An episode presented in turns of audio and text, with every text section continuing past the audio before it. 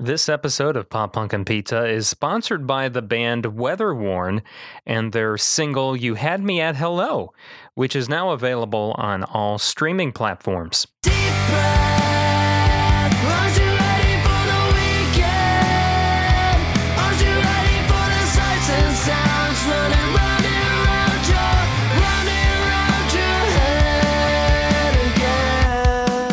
A clip of Weatherworn's song, You Had Me at Hello. You'll hear the song in full at the end of this episode.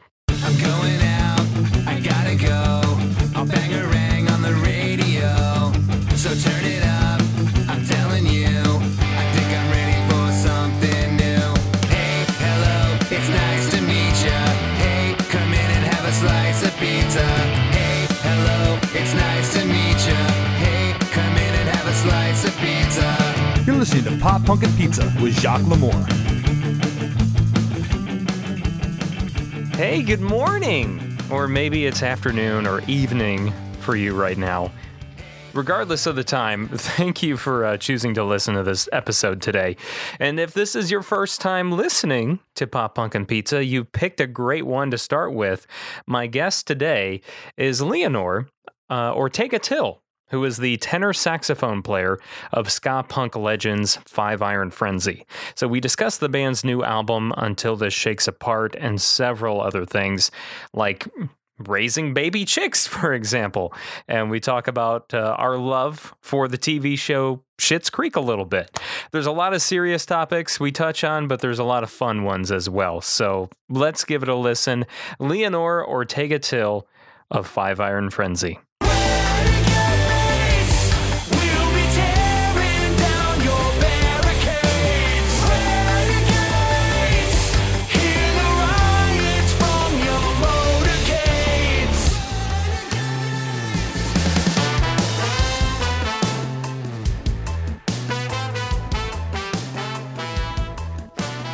It's great to talk to you. Of course, thank you so much uh, for you know for for making time for this today.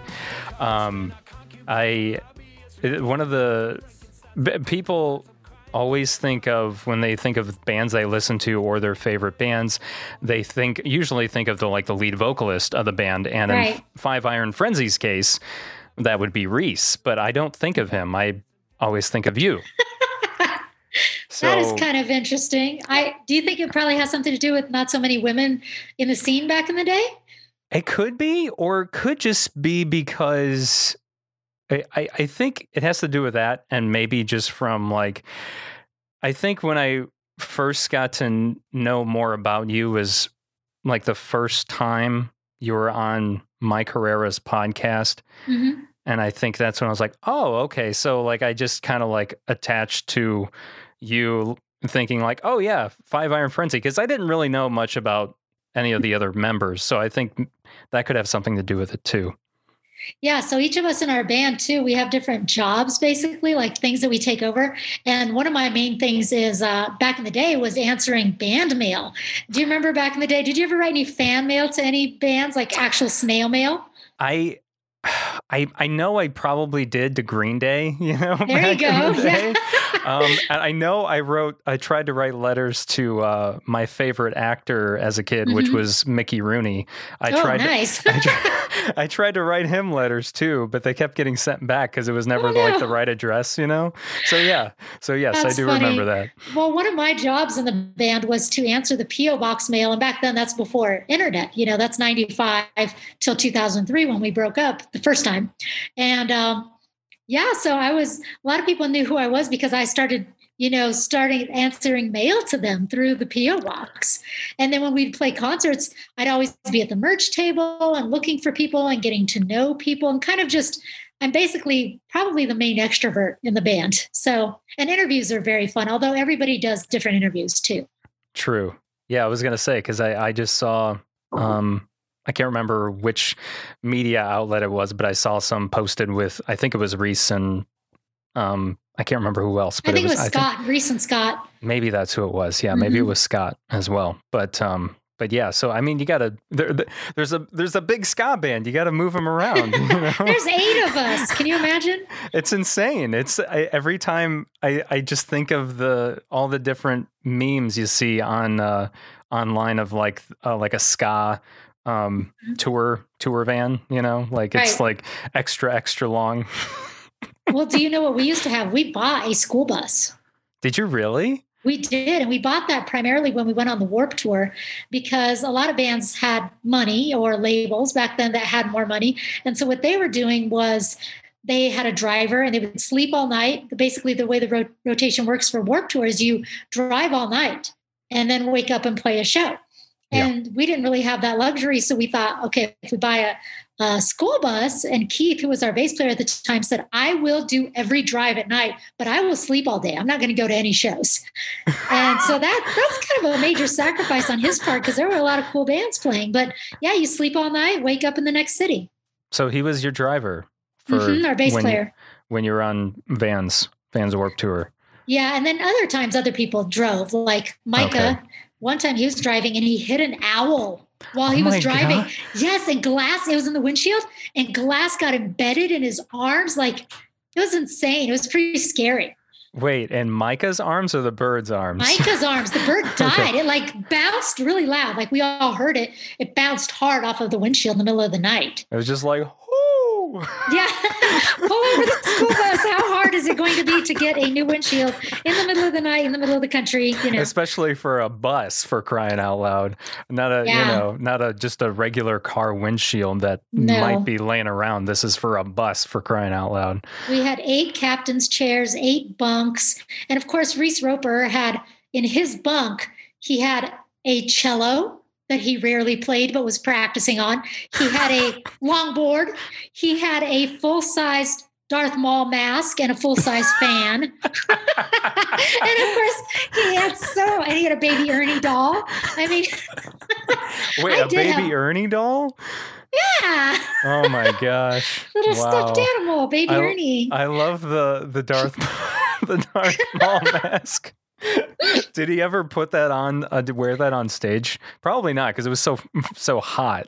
I'm no, sure. he didn't you know. wear that. I think he coveted it. I think it was meaningful for him. I don't know. Maybe it was must have been part of his bedroom at home, so he brought it on the road to make him feel more at home. I have to tell you, even sadder story. We lived in a band house, and Reese's bedroom at home was the hallway next to the laundry room. Man, that is that is pretty sad. it's no, who who yeah, who would want to have the bedroom next to the? He must have pulled the, the he must have pulled the the short straw or something. right, right. I, I pulled the big straw because I had my own bedroom, of course, Well, upstairs, all so, to myself. right? Yeah, yeah, I was pretty spoiled. It's like you walked through like a a bachelor pad, and then you open my bedroom door, and it's like, oh, beauty, plants, candles, so you were different. so yeah, it was almost like you were raised by boys, you know, in your younger years. I don't know. It was. It, I think that they taught me a lot. Like if it was just any boys, I think it could have been a not a fun experience. But because they're such kind, interesting, fun. Um, let's just put it this way: they're not weird around girls. So Mhm, yeah. they just felt like my best friends. You know, in any other way. Some of them are like more brothers. Some are more like. Um, some are more like siblings, some are more like best friends, some are more like girlfriends.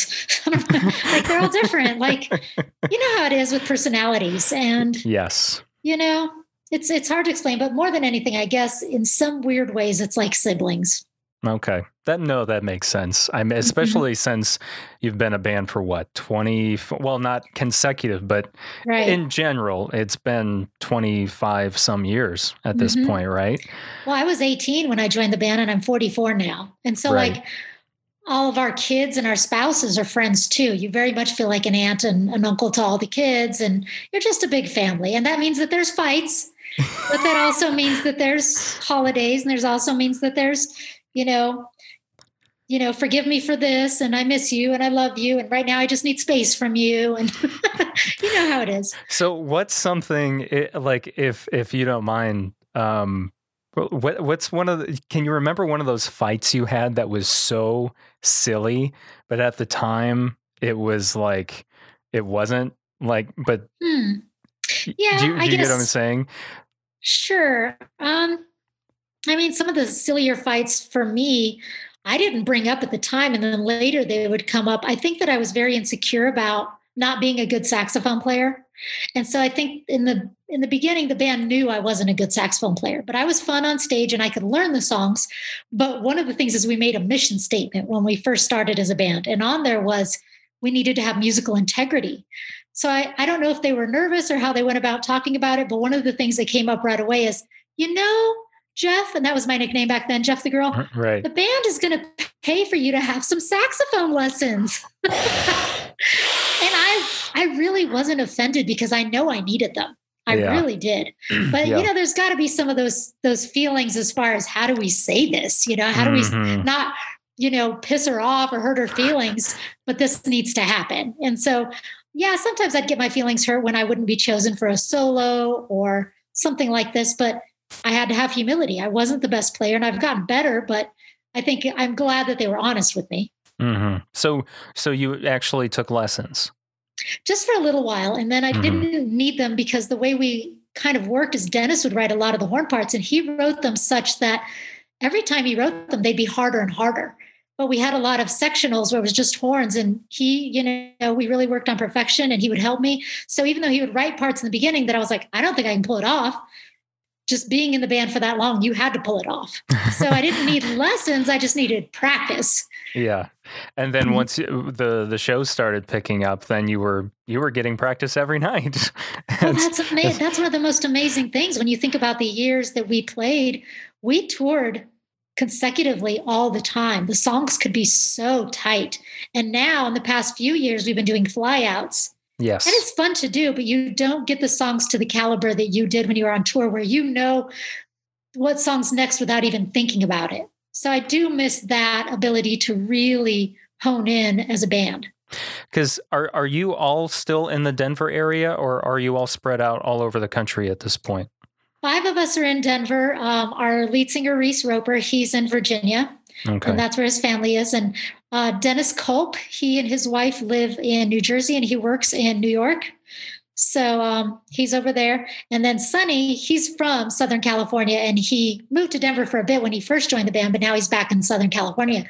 So the five people that live here, we can practice, and we do. Um, and then we try to practice during sound check whenever we get together for shows, you know. So I don't know. It's it's hit or miss, but it's going to be interesting when we do get to play live again, and when we get to play this new album until this shakes apart. We haven't played any of those songs live yet. yeah. Well, hopefully it doesn't shake apart and it shakes together, right? Yeah, yeah. it's going to be so exciting. It's going to be so exciting to practice those songs. That gives us life playing new songs together. Because I'm sure you haven't. Uh, besides the whole recording process, you probably haven't rehearsed them together. I'm guessing, right? Well, yeah, and even recording, you don't play as a band. You go in and you write in the studio a little bit. So yeah, they Mhm. haven't been even played as a band. Yeah. That's that's going to be wild and it'll be great for the fans too because by that time whenever the heck that is Mhm. they will have listened to the new album you know, hopefully a billion times by that point you know Honestly, if I can be honest, this album has had such a fascinating um I don't know, just a fascinating experience on everybody because it one, it took us so long to put it out. And so the anticipation was great, but also I get the vibe that people aren't just listening to it once, like they're listening to it and enjoying it. And then they're listening to it to be like, did he really say that? And then they're listening to it to be like, oh, I really enjoy this. And I'm getting so much feedback from people that um, have said that they've been listening to it a lot. So I think you're right. I think that this is one of those albums that has a lot of layers to it, and people aren't just giving it a fun little listen. It's more than that. it well it's uh, i mean to be fair i feel like it, it's not a typical five iron frenzy album. It's not just a oh this is a fun listen um, kind of album. Um, like you said there's many many layers to it. Uh, going from the lyrics to the actual music itself i feel like there's so much going on.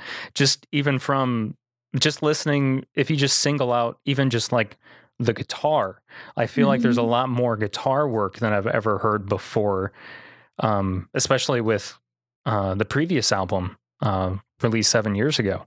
Mhm. Um, there's just even a lot more just going on with a guitar, let alone every every other instrument. You know, uh, I agree, when you when you put it in. Um, it has uh, more of a, a like a two tone feel. I, I that's that's my take on it, like a two tone ska feel versus like, um, you know, having that that third wave sound. You Mhm. know, I kind of call it like, yeah, the fast punk songs, and then there's the more mid tempo, um, grooving kind of songs. yes, I I- like that. I like the changes that it has um, in the styles. The only difference I would say from us and Two Tone, though, and maybe again, this comes back to me not being very good. We don't have a lot of horn solos for a band. You know, That's there's, true. there's, I think in this album there might only be just one trombone solo, but as far as solos, we're not not a big solo band. Um, we're more of horn lines, and I love that. I love being part of just nice, awesome. It reminds me of Motown, just beautiful little catchy singable horn lines rather than solos. yeah, no, that that's a good point. Like you said, grooving that that fits it perfectly. Like everyone's just kind of grooving along together, uh, Mm-hmm. and I feel like uh, that's that's one of the big differences in this record um, Mm-hmm. is that that influence of of that groove Right, in there, right. and uh, it's great. Um, I, I really really enjoy it. So, what what are some of the things you're you're hearing specifically from fans about the album? From from good, bad, okay? Like what what's all of it that you're hearing? Well, for the most part, people are very excited about how it seems to speak to the times. Like, there's a weird thing that happens sometimes. People will say these lyrics feel almost prophetic. And I think Reese's pulse on lyrics have to do a lot with him possibly living in the South, possibly what he um, is experiencing where he lives and where he what he sees and what's on his heart, and even through you know his relationship with God and and all of that coming together inspires him. And, you know, it's hard also to fit all those lyrics into a song sonically. You know, there's only so much space in a song. So, you know, there has to be some give and go and some compromise in that. But I think he did a good job. Also, it's interesting when people say this is one of the things that we always hear that makes us crazy is people say, Oh, I wish Five Iron wasn't political like they are now.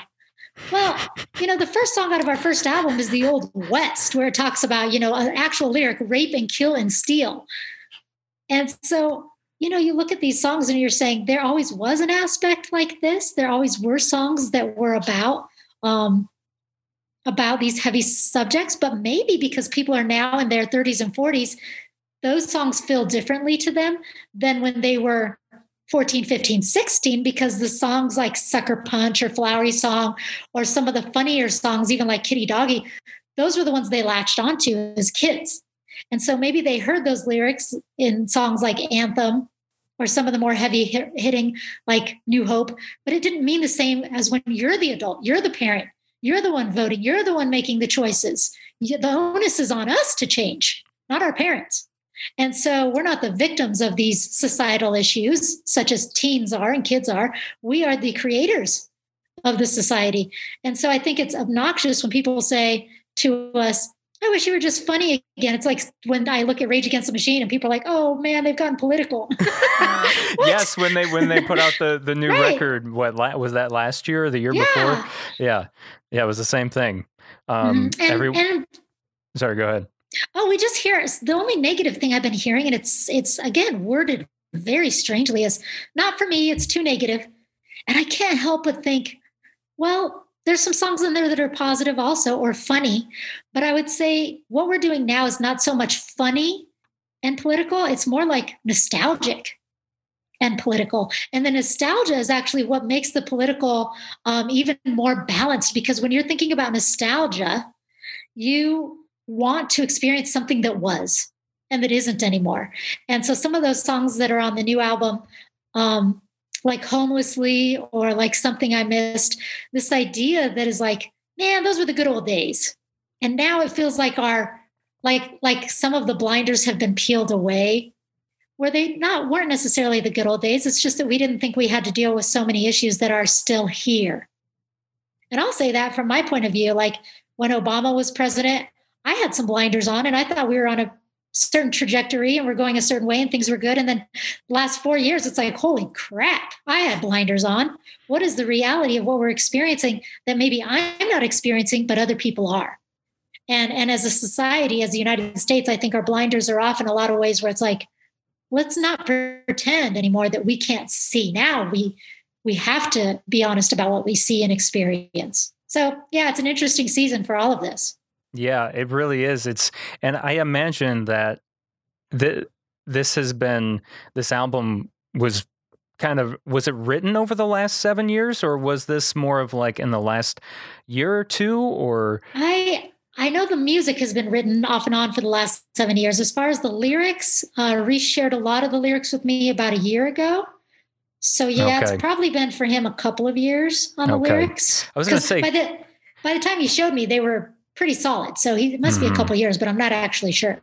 Yeah, I was gonna say because uh, when when the record came out and I listened to it all the way through, I thought, wow, this sounds really current. The the topic, you know, the, Right, right. the topic, uh, the topics in the, the lyrics that Reese is singing about. Well, I was like, wow, you know. But then I thought, well, it's been seven years since they released their last record, and they've apparently been like kind of slowly working on it this whole time. So I'm like, I don't know if he's actually referencing, you know, what's been going Right. on with uh, America the the last you know four years or better, you know, however however that works in his mind. Right, right. Um, yeah, I don't really know, but I know a lot of these themes, like I was saying, it's been slowly that these themes have been, as a society, coming up. mhm. And so I think that it's a good timing for them. Plus, at the very end, or not even just the very end, but the last half a year, he's gotten to um, edit them. So they get even more and more timely. hmm Oh yeah, for sure. Um, so I what, what was the the like the first song written on this um on this album on this new record until this shake, shakes apart? It doesn't work like that. It's no? so hard to explain. No, because there's so many songs, Because so many parts, so many revamps. Imagine you're with a band of eight people and there are files being bounced back and forth. Now you have to pick from certain files. And we kind of made a songwriting uh, committee of Dennis and Scott and Reese because having eight of us give feedback for dozens of songs was not working. And that's partly what had stalled the process is we each have a visceral feeling towards certain songs and there's just too many conversations and you put them in a Dropbox and you have 30 comments. So there's not one song. There can be certain parts. It's really organic and it's really hard to explain. It would probably drive anybody, anybody who's organized, it would drive them nuts. so you you kind of primarily give it to three people, kind of the the job of Well, song, at the end, songwriting. Is yeah, that we finally had to do that because it was getting nowhere fast. We had been Okay. working on it for years. And of course, the only time for face to face band meetings is in the green room having a couple of drinks before you, you go on stage. That's not a great time to open up this can of worms. And of course, nowadays we have spouses back there, friends back there. A couple of the guys are getting tattooed. Like, you want to hang out with the MXPX guys. This is not a good time for a band meeting. right? Yeah, there's I so, so many was- different things going on. I know. And I think that was a good choice to make a songwriting committee, and the three of them could focus us. But even still, we are a democracy in a lot of ways as far as music goes, and anybody's allowed to write songs. And different people could start a song and it could be like more heavy metal and could be made more ska, or it could be more slow tempo and be made fast, or, you know, all of us, a lot of us can contribute lyrics, but then they don't get chosen. It's a long, organic process. And I'm very honest when I say it would drive most people nuts. yeah, I, it's I not can't. easy. It's not straightforward.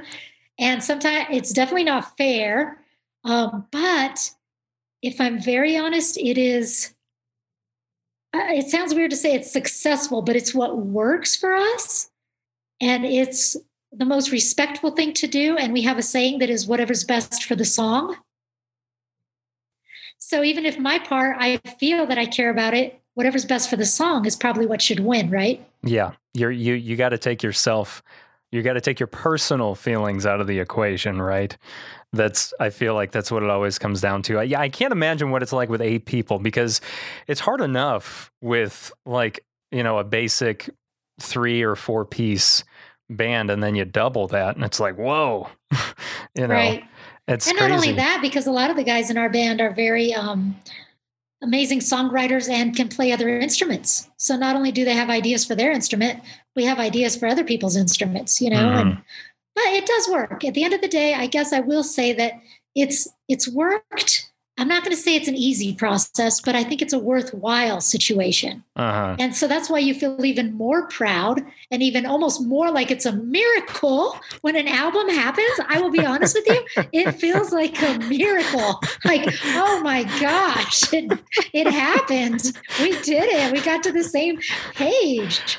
you probably slept really well when like the last thing was put together right like that night when you went to you know went to bed you probably When, when it's in the can with the artwork, with the song, with the lyrics, and there's no more you can do, I think Scott Kerr was probably crying that night. Like, finally, because he was doing a lot of the editing and he could finally put it to bed.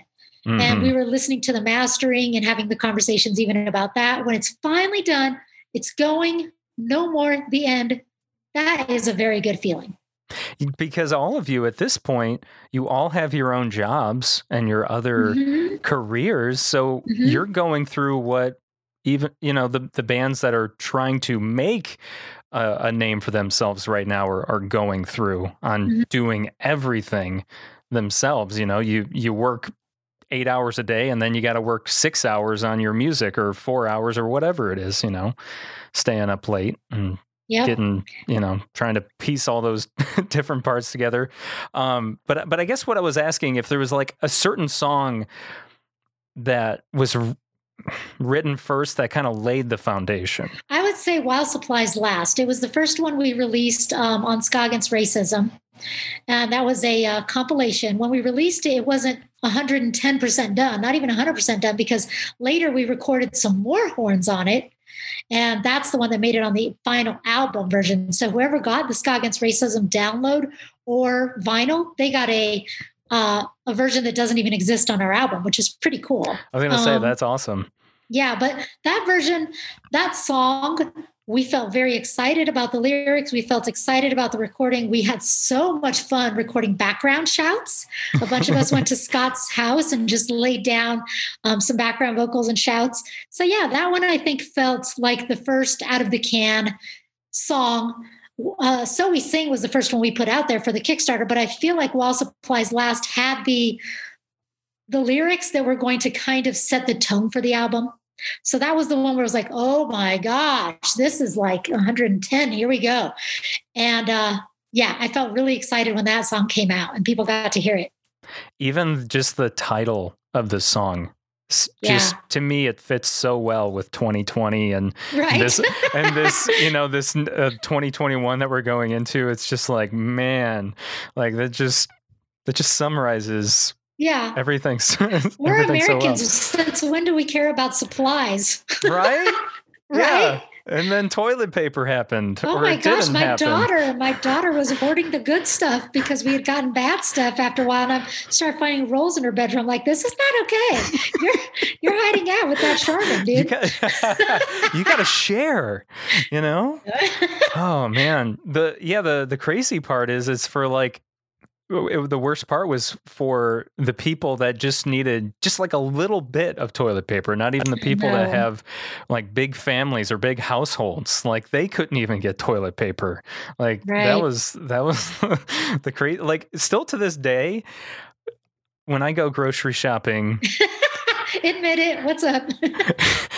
I can't. Well, I, I'm what I, I was going to say. I can't find disinfectant wipes. right. I still have to order those online in Mhm. order to actually get some in my Mhm. hands.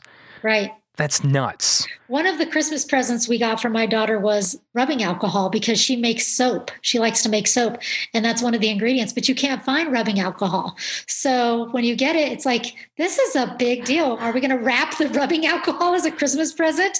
Like, things have changed, right? They really have. I'm starting to like those stories of my that my grandparents would tell me about living during the depression about how Mhm. certain things were very rare or very Mhm. hard to find like Right. those stories are resurfacing in my brain Well, Like- and I'm a gardener and I couldn't find seeds. I couldn't find seeds because all of a sudden everybody decided they're gardeners too.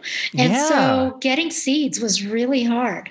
I've I've read recently from a, a farmer uh, locally here in my area in Illinois that this coming season it, it's going to be hard to to find Oh, seeds once again. oh, well. And Yeah. I, you know, and and they were they were a, a vegetable farmer that was talking Mm-hmm. about this. So, and they were like, "Well, I'm glad that I already bought seed, you know, for Right, because they grow a ton of ton of vegetables." Mhm. Um, but uh, but yeah, I mean, it, it it is that is a good thing though that people kind of got back to growing their own food Right. kind of thing. I hope you're enjoying my conversation with Leanor of Five Iron Frenzy so far. Our episode today is being sponsored by a really awesome pop punk indie rock band called Weatherworn out of Virginia. They remind me a lot of something corporate and Jack's Mannequin, and I, th- I think you're absolutely going to love them if you haven't checked them out already. Uh, you're going to hear the song You Had Me at Hello in full at the end of this episode. The song is available now on all streaming platforms, and you can also follow the band on Facebook and Instagram at WeatherwornVA and on Twitter at WeatherwornBand. Now let's get back to Leanor Ortega Till of Five Iron Frenzy. And I'll tell you, Jacques, we have something new coming to us in a couple weeks. You want to hear? I do want to hear. Our four baby chicks. What? You got chicks? We're going to. They're coming. So they're probably not even born yet. There's a there's a um place that we're going to go that's local and they get them sourced at a certain day. And so the lines will be long and everybody will be waiting, but we have our coop and we're good to go. We're excited. That's awesome. So It's do time to ha- start something new. I was going to say, do you have chickens now? No? No, this will Okay. be new. I my parents tried a couple times um, when I was growing up as a kid, and then my mom would sometimes raise babies until uh, laying age, and then she'd give them away to farmers. But um, that's just because she was addicted to buying baby chicks, and she shouldn't do it because she's not supposed to have any where she lives. But she couldn't stop it. And I was like, Mom, that's a weird habit. But anyway, uh, now we're gonna get our chicks. So yeah, very That's cool. hmm So it'll be like uh, reliving your childhood a little bit there. I've got to be the mom in this. This is going to be scary. well, I mean, I've I've heard it's easy, but I feel like the people who say that are they're just good at it. And so sure it's easy for I them. agree. You know what I mean? Like they make it sound like it's no big deal. Like, oh, they pretty much Mhm. just take care of themselves and Yeah, You- that's what everyone says, and I don't believe it at all. I don't either. Like I was I was watching I was watching this YouTube video. Um my one of the the YouTube channels that my son watches. Um this guy, him and his son are always doing videos together and they've got a they've got chickens, you know, in their backyard. And there was one video where they were cleaning out the chicken coop, right? And he was just making it sound so easy. He's like, "Yeah, I do this uh I don't know, maybe 3 times a year and you Hmm. know and it just made it Mm, just the yeah. way he showed how, you know showed how to clean out the coop and just he just made it sound so easy it's like they just yeah, I'm not convinced at all. No, No, I'm it's gonna it's gonna be hard. I'm I'm I'm bracing myself, but it will be worth it. I think, if anything, because you know we're doing homeschool this year. I have a 14 year old and a 13 year old, and you know this is something we can do as a family, something we can Mhm. learn. that's cool so are you like in the process of learning or relearning the the live the life of a a chick or a chicken and and how and how they work and like the anatomy and My, you know. I've left it to my 13 year old. She's like really fascinated. She's learned a lot, a lot, a lot. I've learned a little bit, but also we live in the same town with my sister in law and brother in law. They have chickens. So they're, you know, like half a mile down the road. So I have Oh, okay. reinforcements and my mom. We have a lot of reinforcements. I think Oh, I'll be okay. okay. Yeah. Well, that'd be good. Yeah. Yeah. I just wasn't Yeah. sure if you were like diving into a bunch of, you know, trying to, because I was curious, like, when do they start laying eggs? Like, how old I- are they? I can't remember, but they call it pullets, I think. And it, I think I want to say it takes like seven weeks. Okay. Takes a while. hmm Yeah, that does take a while.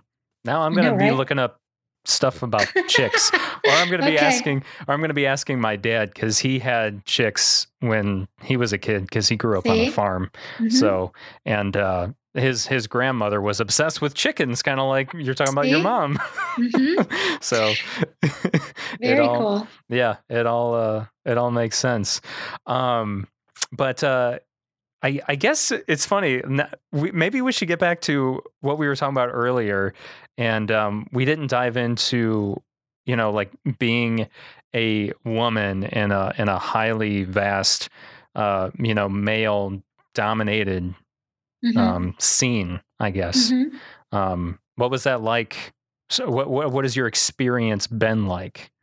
Well, I think in some ways it's been inconvenient. And that sounds weird, but the logistical side is it's inconvenient at times to get your own hotel room, or I would sometimes share with my cousin Micah, or to find your own dressing room space, or to have to change backstage, or just as far as logistics go, there is a, a small amount of inconvenience.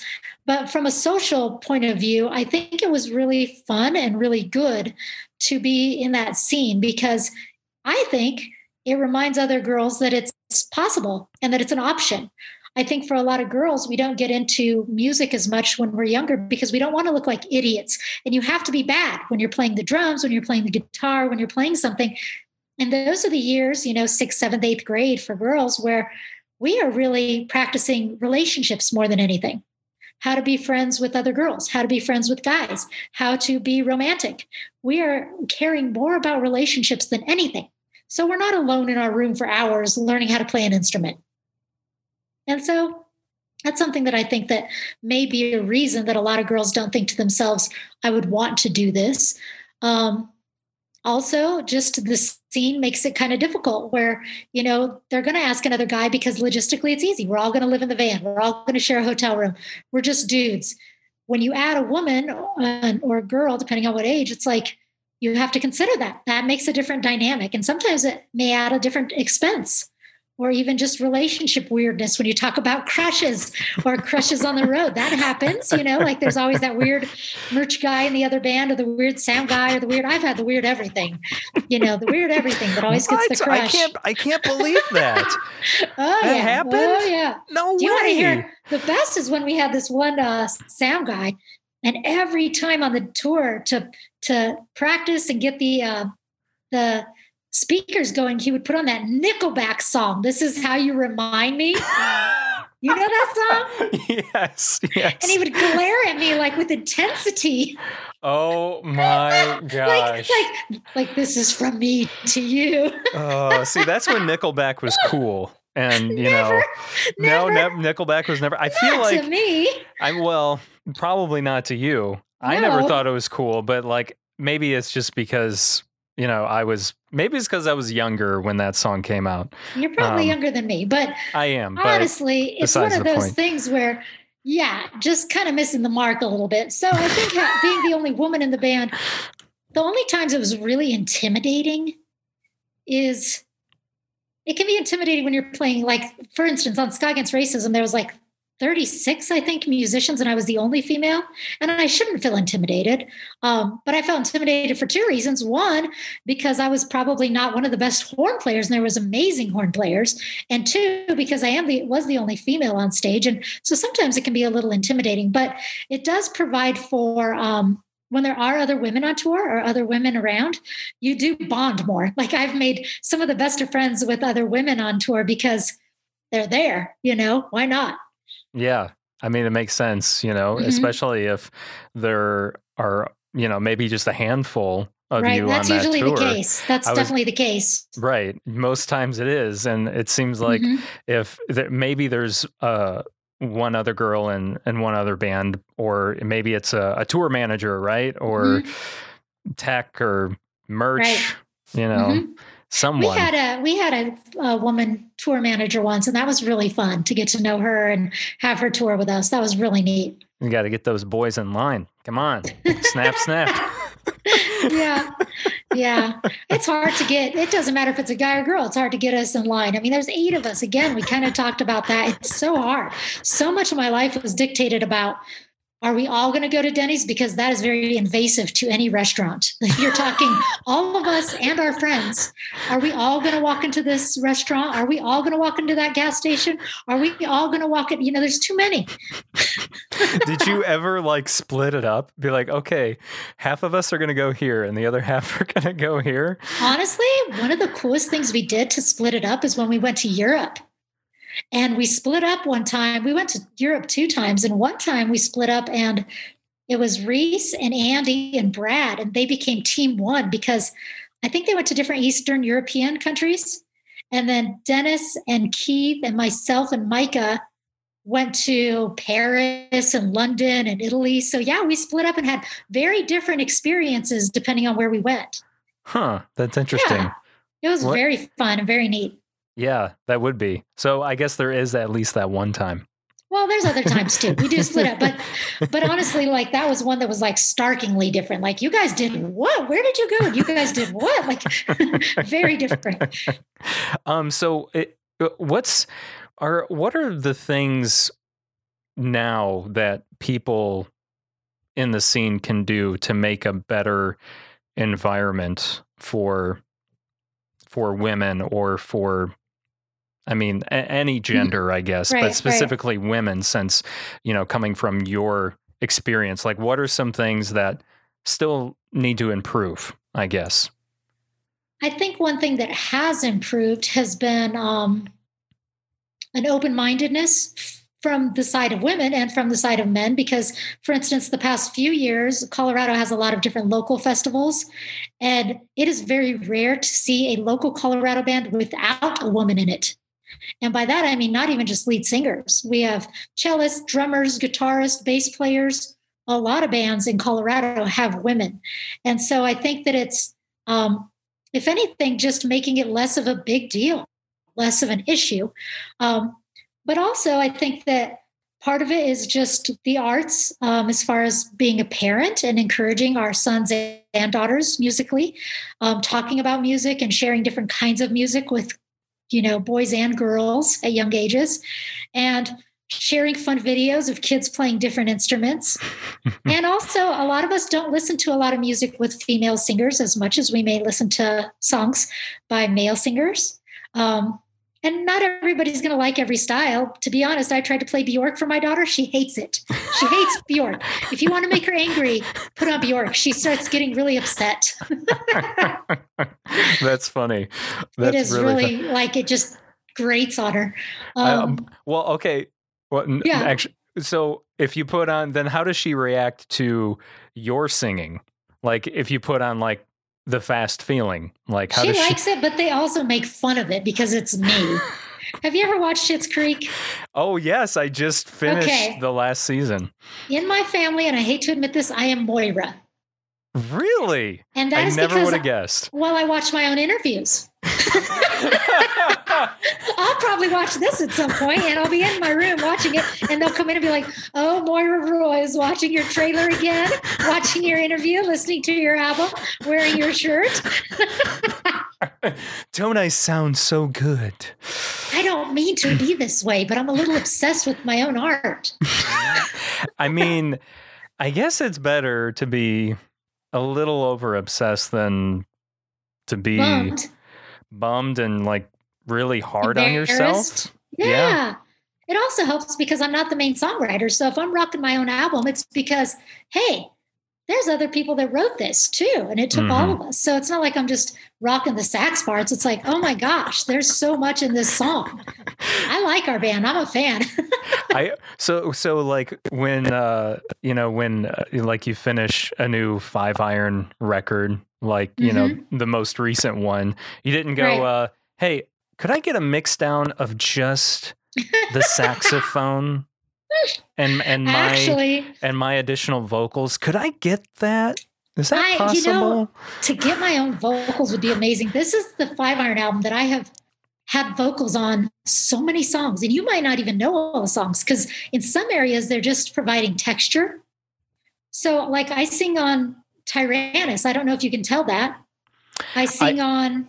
Can you tell on that one? I there were some that I could tell. Some you Um, can tell, like like something I've missed or ald. Um, you can tell, but like um, Wildcat, I think I sing on. I sing on Huerfano a little bit. Okay. um, While Supplies Last and Tyrannis. So it's kind of crazy that there's female vocals all in there, but they're mixed with the other background vocals, like so slight.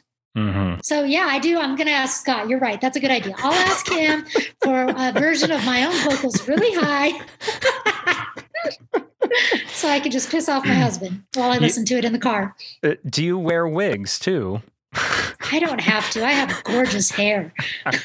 yeah, but I don't think Moira Moira didn't need to either, though, right? Yeah, but I, dye my hair. No, she Yeah. doesn't need to. no, But she doesn't need to. It was it was a if style I could thing. have her wardrobe, Moira, that wardrobe, yeah. oh man, I would rock it out. I love all that clothes. Well, let's uh let's contact uh you know Dave Yeah, and it's a pretty penny, right?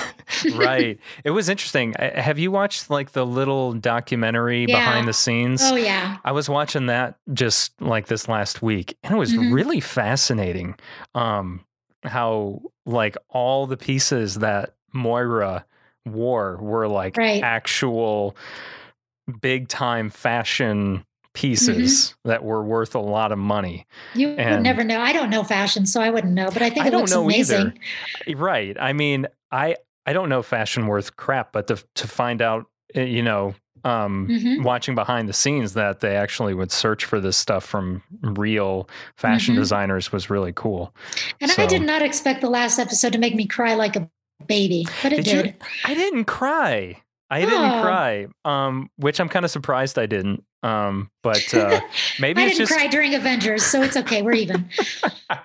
maybe it's just because I feel like it's so hard to take that family seriously, just Oh, because okay, there's, yeah. there's yeah, yeah, okay. just because they're you know the Mhm. the humor is just so good and uh and i i think that's that's why i'm like I would yeah, rather I'd rather swap out the last episode of Lost with Schitt's Creek.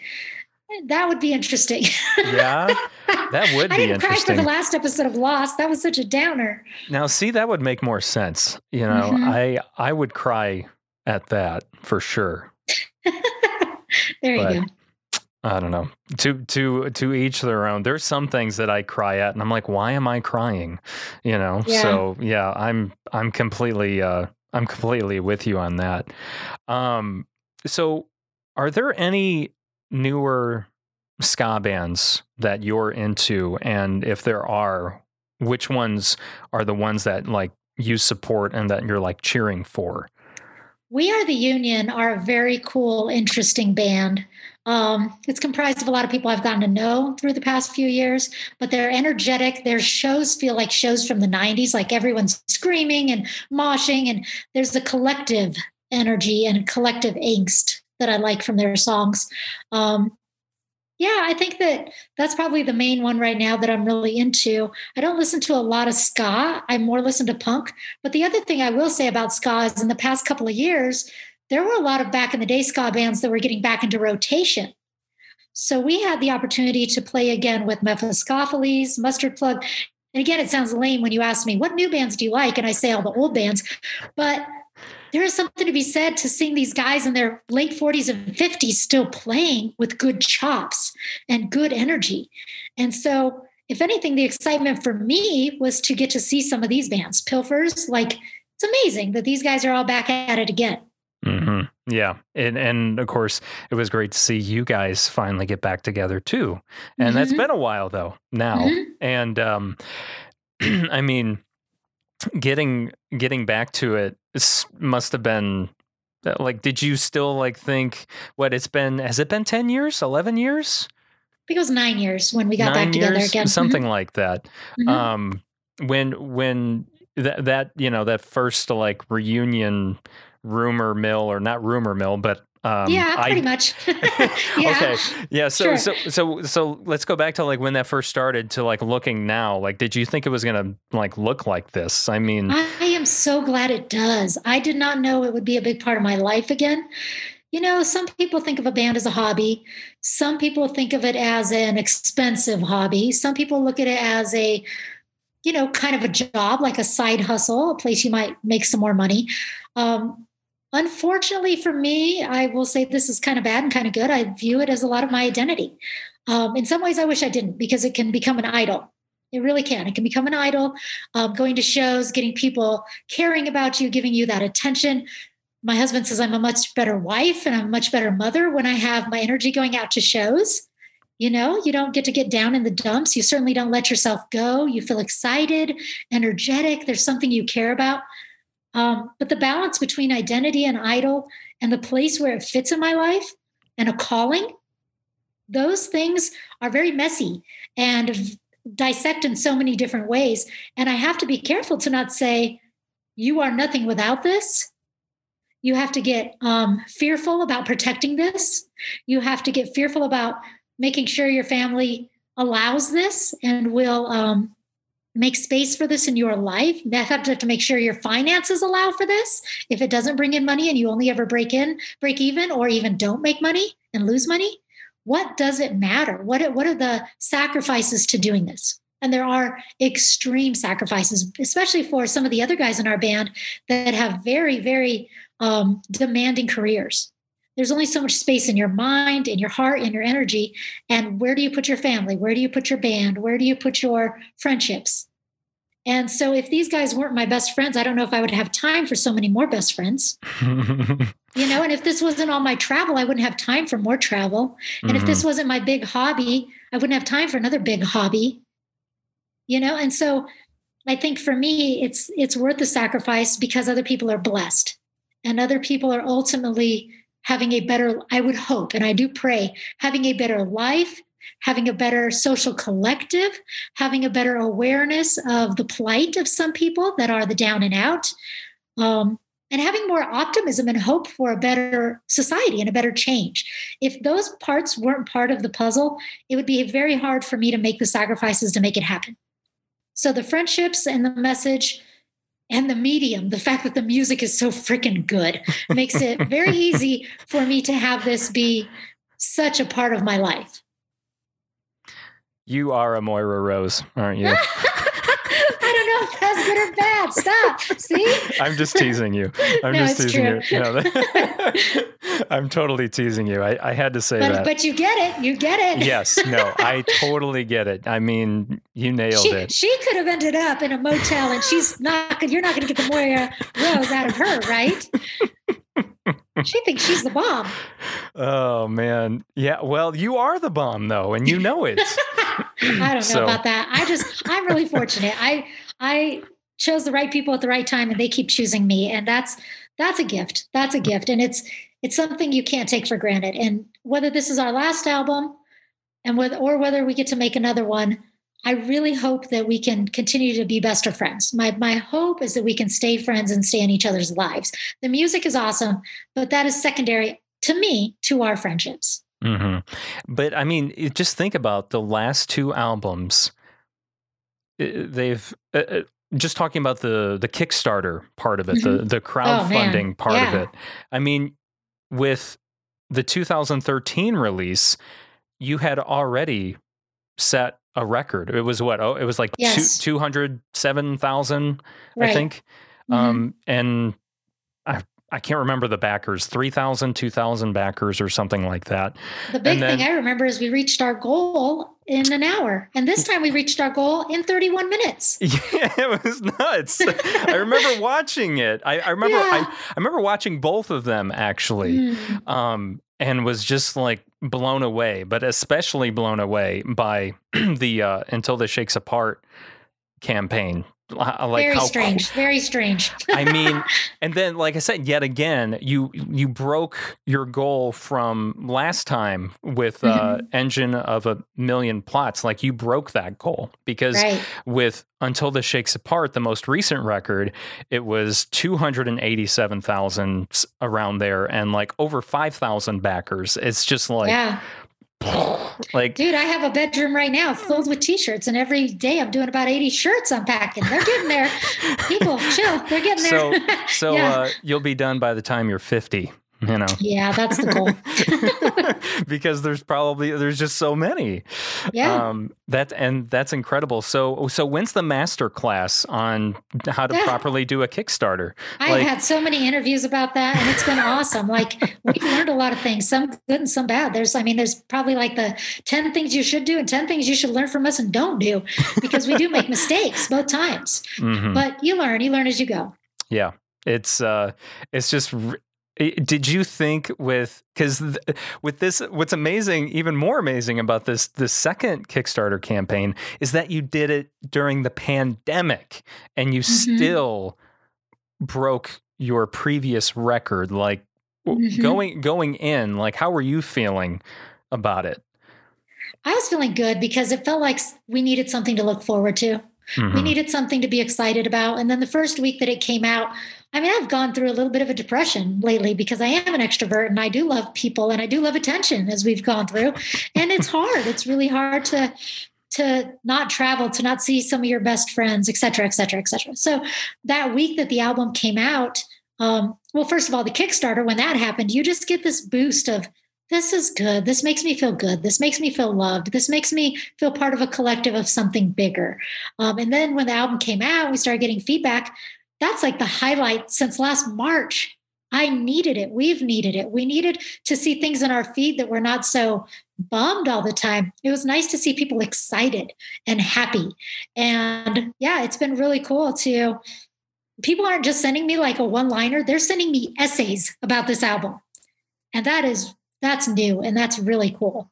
Yeah, this this uh, record is is truly unique, and as you said when we started, many layers to Mhm. To go through, and I that obviously shows why you're getting paragraphs from Mhm. from fans instead of just oh hey love the record. Yeah. You know, they like- say, this is what I think of the music, this is what I think of the lyrics, and this is what I think of you guys. And it's it's interesting. It's so cool. It's it's really humbling. Yeah, that's great. I you guys deserve it. You work you work your butts off, um, and that has to be hard to do with everyone living their own lives at this point. So Yeah, it is. It's hard to do, but I think again, like I said, it's worthwhile. Yeah, definitely. Um, well, Leanor, this has been fun. I hope you had fun. I did, Jacques. It was a great time. Very Good. fun. Uh, and uh, anything else? I mean, before before we we sign off on No, just thank you to everybody. Thank you to everybody who supports us. If you're listening to this and you've never heard Five Iron, I guess the new album would be a good place to start because sonically and lyrically has a lot to offer, and there's probably going to be something for everybody on there. yeah that uh, that saxophone playing top notch. that tenor. Pre- it's the best. It's the best you've ever done. You know. Oh, so far, So- can only get better. Thank you, technology. yeah, technology pays off. Mhm. All right. Well, thank you again, and um, I uh, I hope you have a great rest of the day. Thank you. You're welcome. See ya. See ya. Bye.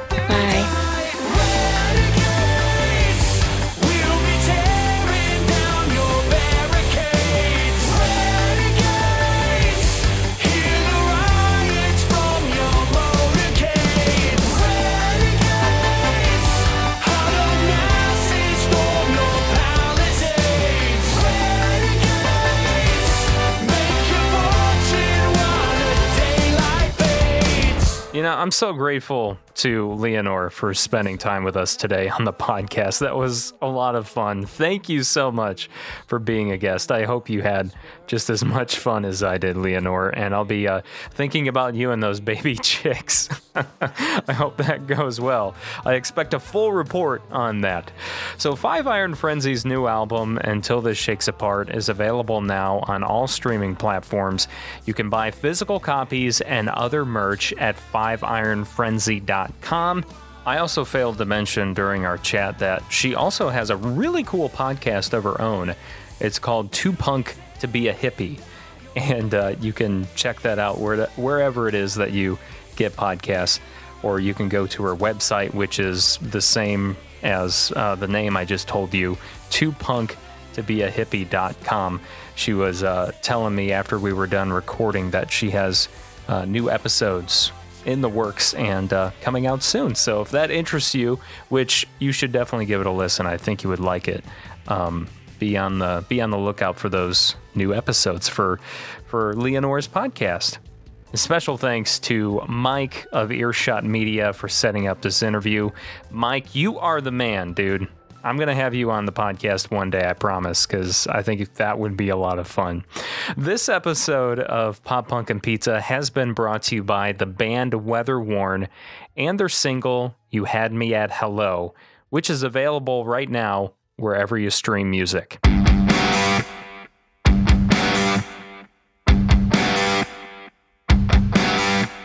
Listen for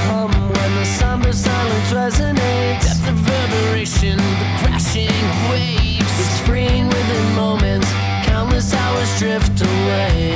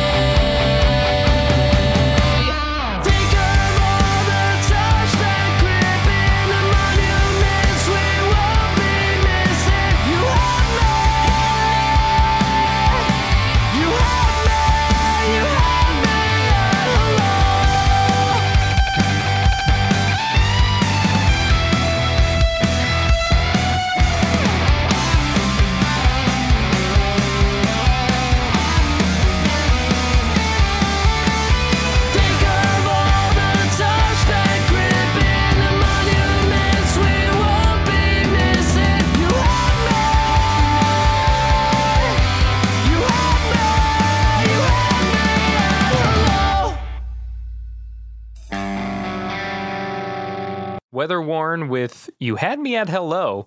You can find that song now wherever it is that you stream music. They're currently uh, working on their second full length album, and I absolutely cannot wait to hear it. You can follow the band on Facebook and Instagram at WeatherWornVA and Twitter at WeatherWornBand. And if your band, business, or event would like to sponsor an episode of the podcast, go to poppunkpizzapod.com forward slash sponsor to find out all the details on that. I'm Jacques Lamour. That closes out this episode. I had a ton of fun spending time with you today, and I, hope you know how grateful I am for your support of the podcast. If you want to further support the podcast, be sure to subscribe and give us a positive rating and review wherever it is that you listen to this podcast, especially if it's Apple Podcasts. Uh, you can also catch up on previous episodes, sign up for our mailing list, buy merch, and submit your band's music at poppunkpizzapod.com. Follow us on Facebook, Instagram, and Twitter at Pop Punk Pizza Pod. If you've already done all those things, thank you so much. I really appreciate it. Uh, coming this, I have no idea where that came from. Uh, coming this Tuesday, February 9th, we're going to be welcoming Tom Higginson of Plain White T's to Pop Punk and Pizza to talk about uh, the many other musical projects he's involved in. He recently started a solo project called Million Miler, and he also plays drum. Uh, he also plays drums in a punk band called TLB and has a record label called Humans Were Here. So we dive into all those things with Tom Higginson on the next episode. And of course, it's another great time. You're going to want to catch it. So make sure you subscribe now if you haven't already. So remember to keep those thoughts positive because what we think, we become. Have a great weekend. Hey, hello, it's nice to meet ya. Slice of pizza. Hey, hello, it's nice to meet ya. Hey, come in and have a slice of pizza.